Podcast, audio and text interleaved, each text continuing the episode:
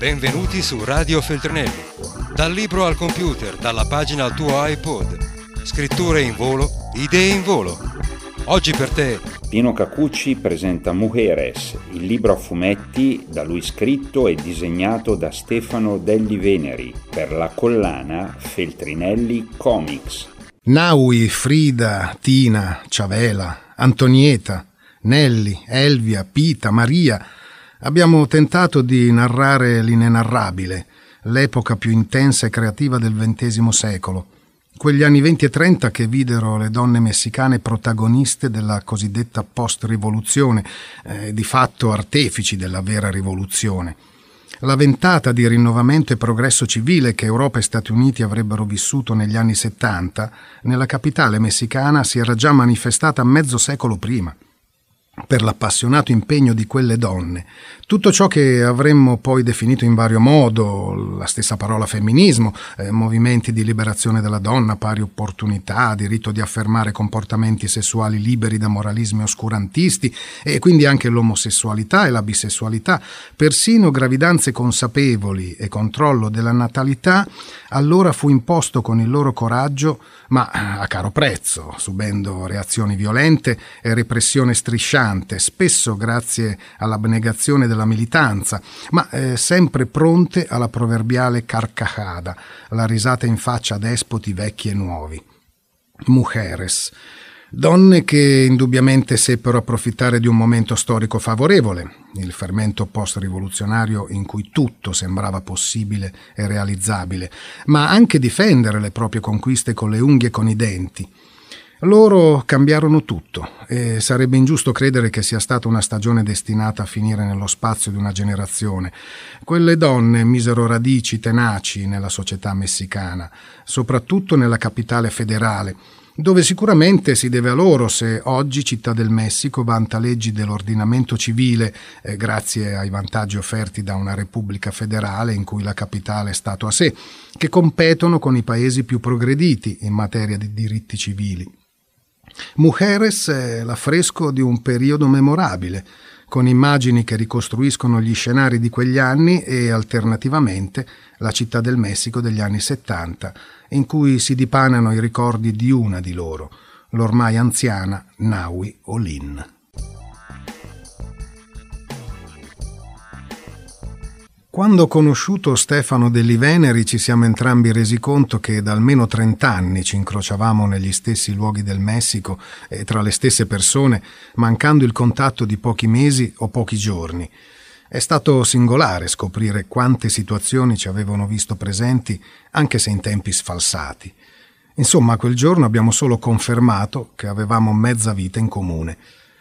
Il Messico che ci aveva fatti finalmente conoscere continuava a unirci sia in viaggi insieme che in lavori di vario genere, eh, soprattutto il libro illustrato Pan dell'Alma sul culto dei morti.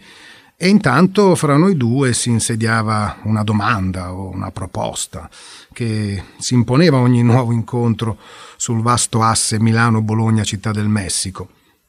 E si trattava di raccontare il periodo più intenso e creativo del XX secolo, quegli anni 20 e 30 Città del Messico che videro le donne protagoniste della vera rivoluzione, narrare le loro vicende e farne un affresco dell'epoca. Ecco, l'affresco dell'epoca. Ho cercato di narrarlo in diversi libri, principalmente in Tina, Naui e Viva la Vida, ma un affresco è fatto di immagini, è un dipinto, insomma, quale occasione migliore di quella che mi offriva Stefano Delli Veneri? Mujeres narra le vicende di quelle donne che vissero quell'epopea di travolgenti cambiamenti con l'impeto e l'irruenza che le contraddistingueva, tra momenti di comprensibile scoramento e profonda delusione, eppure pronte a ribadire che lo facevano per godersi l'esistenza, qui e adesso, senza delegare a quel futuro di promesse vacue e inviti alla paziente moderazione propugnati dai politicanti di allora, che si ammantavano della parola revolution affinché nulla cambiasse veramente. Oltre a narrare le storie delle libere donne di Città del Messico, intrecciate tra loro, dato che molte furono unite da amicizie più o meno durature, si presentava l'occasione di mostrare sia i luoghi dell'epoca, sia la metropoli degli anni 70, E per poterlo fare abbiamo svolto una lunga e minuziosa ricerca iconografica sugli edifici come sui veicoli, il vestiario, recuperando foto e immagini d'ogni sorta per realizzare scenari che si sovrapponessero a quelli del Messico odierno. Per esempio, in una pagina dove l'anziana Naui dialoga con il poeta, che è un personaggio che nel 1970 ci conduce attraverso questi ricordi, si scorge la mole dell'Hotel Regis, distrutto completamente dal devastante terremoto del 1985 e subito dopo compare uno scorcio dell'Hotel del Prado, demolito per i gravi danni subiti. Oggi al posto dei due grandi alberghi c'è un vasto spazio di giardini pubblici in più.